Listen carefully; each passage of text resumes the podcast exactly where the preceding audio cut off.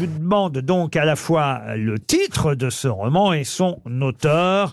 C'est un roman qui dresse un tableau d'un quartier de New York. hein, on reste à New York. Ah, on est à New York. Pendant le premier quart du XXe siècle, en Est-ce que suivant ça des serait- individus d'origine complètement différentes, dont les vies s'entrecroisent. Manhattan Transfer de Dos Bah oui. Passos Manhattan Transfer de John Dos Passos.